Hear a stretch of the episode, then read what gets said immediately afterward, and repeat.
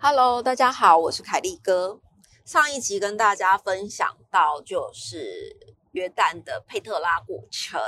那今天呢，原本是要带大家到一个沙漠里面去，但是后来我回头看我自己的文章，我觉得 这个沙漠，除非你真的看过那一部电影，否则这个沙漠对大家来说应该还是非常的陌生，因为它其实就是那个。呃，瓦蒂伦，然后这个瓦蒂伦呢，它是在二零一一年被列入世界文化遗产。它其实最著名的就是像是史诗电影《阿拉伯的劳伦斯》在这边。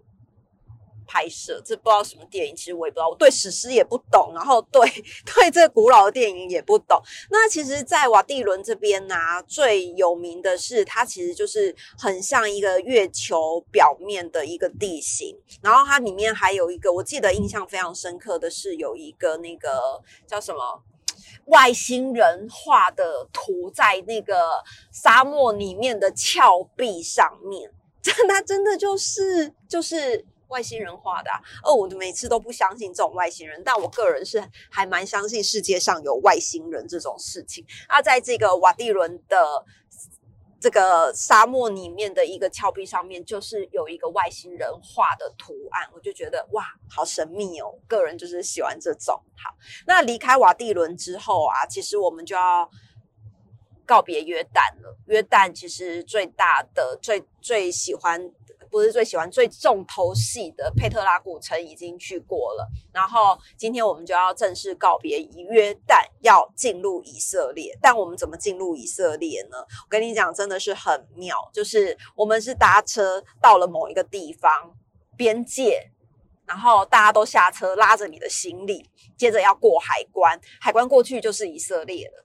就是有一个边界的地方，很很，我觉得还蛮有趣。那因为其实，在车上的时候，导游就已经有跟我们讲说，以色列的海关是世界上最严格的海关。那你很多人其实因为过海关，你不要以为走路过海关很轻松，因为它是最全世界最严格的海关嘛。行李被翻出来检查的几率是百分之五十。他除了旁边有非常多真枪实弹的警察之外呢，他会一个一个检查你这个人，然后会把那个你知道，就是把把那个你的行李翻出来的几率也很高。但是我行李箱里面真的是无敌乱了，如果真的是被遇到要翻出来，我真的会非常的头痛。但是。没办法，这就是几率问题嘛，所以我们就是只能脸长得看起来善良一点点这样。好，那你在往前走的时候，首先就会有人先检查你的护照，这这些人都带着枪哦，所以他就会先检查你的护照。检查完之后呢，再往前走那一关就是超级难过的海关，他的那个柜台的海关呢，他会先收走你的护照，然后问你叫什么名字，来自哪里。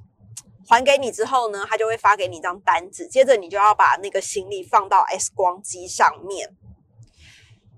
当你拿到那个单子之后呢，你要再去下一个窗口，你才可以领入境的表。可是啊，这时候你要看你的护照，你的护照啊，如果盖了以色列的章，就是盖了以色列的章，很多国家就没有办法进去。所以，哦，我懂了，就是你的那个。护照上面啊，如果你盖了以色列的那个入关章的话，你可能去很多的地方、很多的国家就会不让你进去。所以以色列基本上不会在你的护照上面盖章，他们会发一个很像签证的东西给你。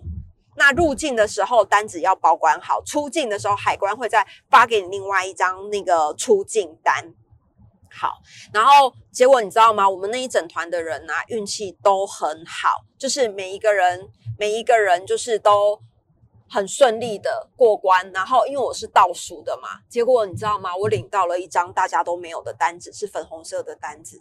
全团的人都是绿色的单子，只有我是粉红色的单子，诶然后我就超紧张，我想说，该不我人看起来就很和善呐，我行李看起来也没什么问题呀，应该不会这么衰吧？整团都过关，就只有我拿到粉红色的单子，我是心里面紧张的要死，加上前一天坐小毛驴踢球这样子，就是整个心里面很不高兴。好，后来还好，就是我也顺利的顺利的领到了那个，就是。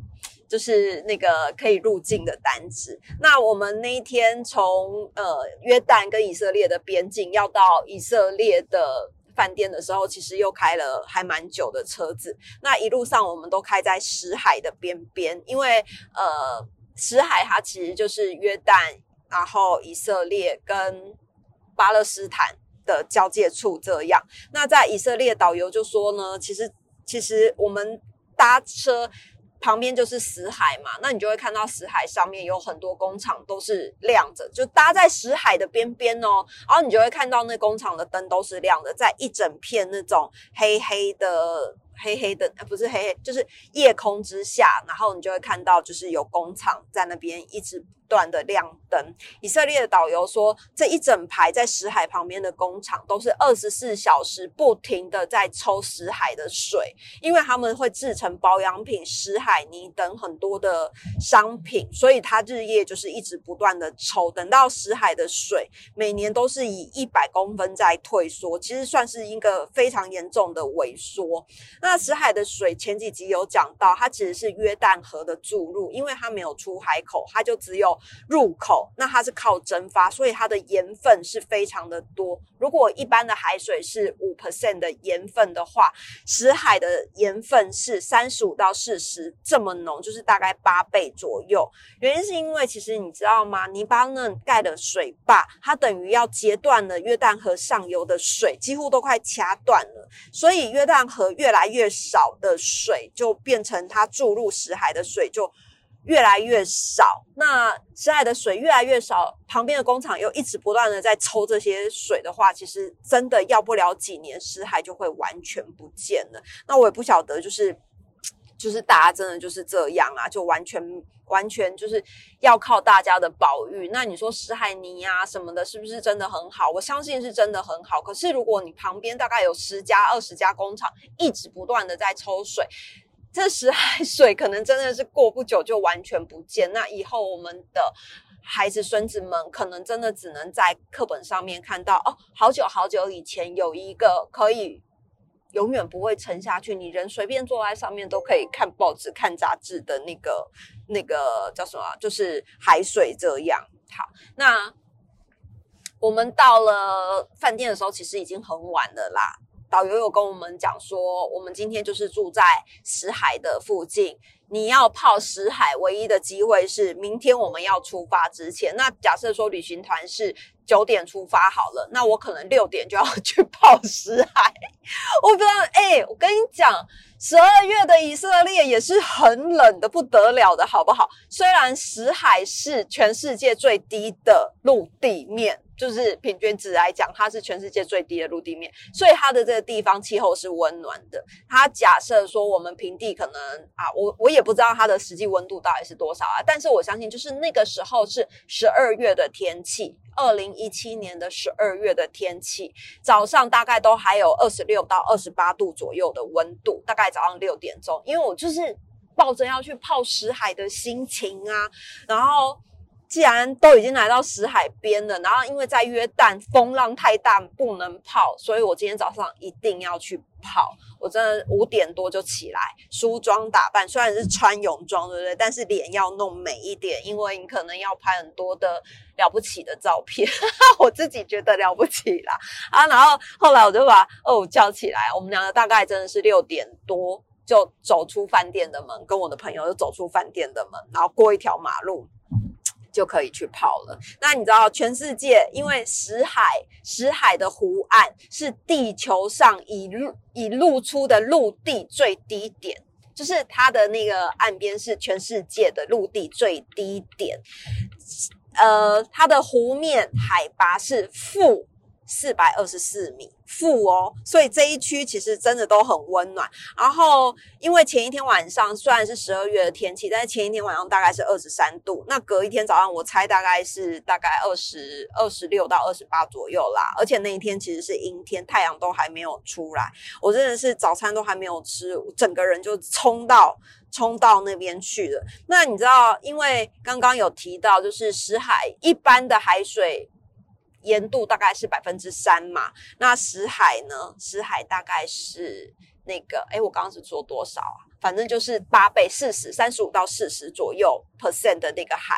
所以呢，我就真的到了岸边，总不能穿着衣服泡，我就脱到身下比基尼，然后就泡泡下去。嘿，真的不会沉下去，哎，就是你真的 穿那边，你不管用什么。姿势它都不会沉下去，而且我还把小小的指甲油带到石海里面去丢下去，它也是浮在上面，它的盐的程度真的很高，然后真的是浮在上面，我完全不知道，就是你怎么翻都不会沉下去。但是我跟你讲，真的是无敌冷，在那大清早 去泡海水，真的是一个非常，要不是它是石海，我真的不会下去泡，就是真的是太太。太好奇了，为什么它不会沉下去？所以我就是去泡。那去泡呢？大家一定都会拍经典照，就是一定要看个报纸啊。所以我那天早上还特别从饭店带了报纸出去，就是一定要躺躺着，然后不会沉下去，然后看报纸这样。接着呢，我因为我们卖指甲油的嘛，所以呢，我就是。在那个路上，不不，在海上擦指甲油，在海上擦指甲油。然后你知道吗？因为其实你已经到石海边了嘛，你就是还是会稍微的了解一下石海的一些状况。其实，在二零零六年的时候，石海的海拔有四百一十八米，就是那一整个面积应该是算是面积吧。然后从二零零七年四百二十米。的面积哎，低到四百二十米，然后就是它整个面积比五十年前少了一半。这一段应该就是说它的面积越来越小，这是我自己以前写的文章，就是它的面积其实已经比以前小了一半以上了，真的一半以上。所以目前啊，以色列、巴勒斯坦跟约旦他们都有共同签了一个死海的红海管道协议。就是因为不是说黎巴嫩盖了水坝，把约旦河的上游掐住了吗？那因为死海又只有约旦河可以流入嘛，单一的流入口，所以他们就试图的想要引进红海的水。那他们这三个地方就共同签了一个红海管道协议，就是要将红海的水源引入正在大面积萎缩的死海，希望让死海不要一直缩小面积，不然你以后真的就是只能在。在那个书上才能看到这样子的奇景了，好吧？所以就是希望他们真的是能好好的护住死海。那那一些什么死海旁边的工厂，我觉得应该也要稍微的禁止一下，否则你真的是每一个人，然后二十四小时不断的在那边抽，迟早有一天真的也会抽完。今天就先分享到这里，下一集呢，我们要带大家到马萨大去。马萨大是什么呢？马萨大是一个非常沉痛的故事，是呃那个诶，我看一下，是呃犹太人然后被罗马人灭国的故事。那其实犹太人都会带孩子来马萨大，然后让他们了解这一个以前的历史，这样子。好。今天就先跟大家分享到这里，下一集带大家到玛莎大去。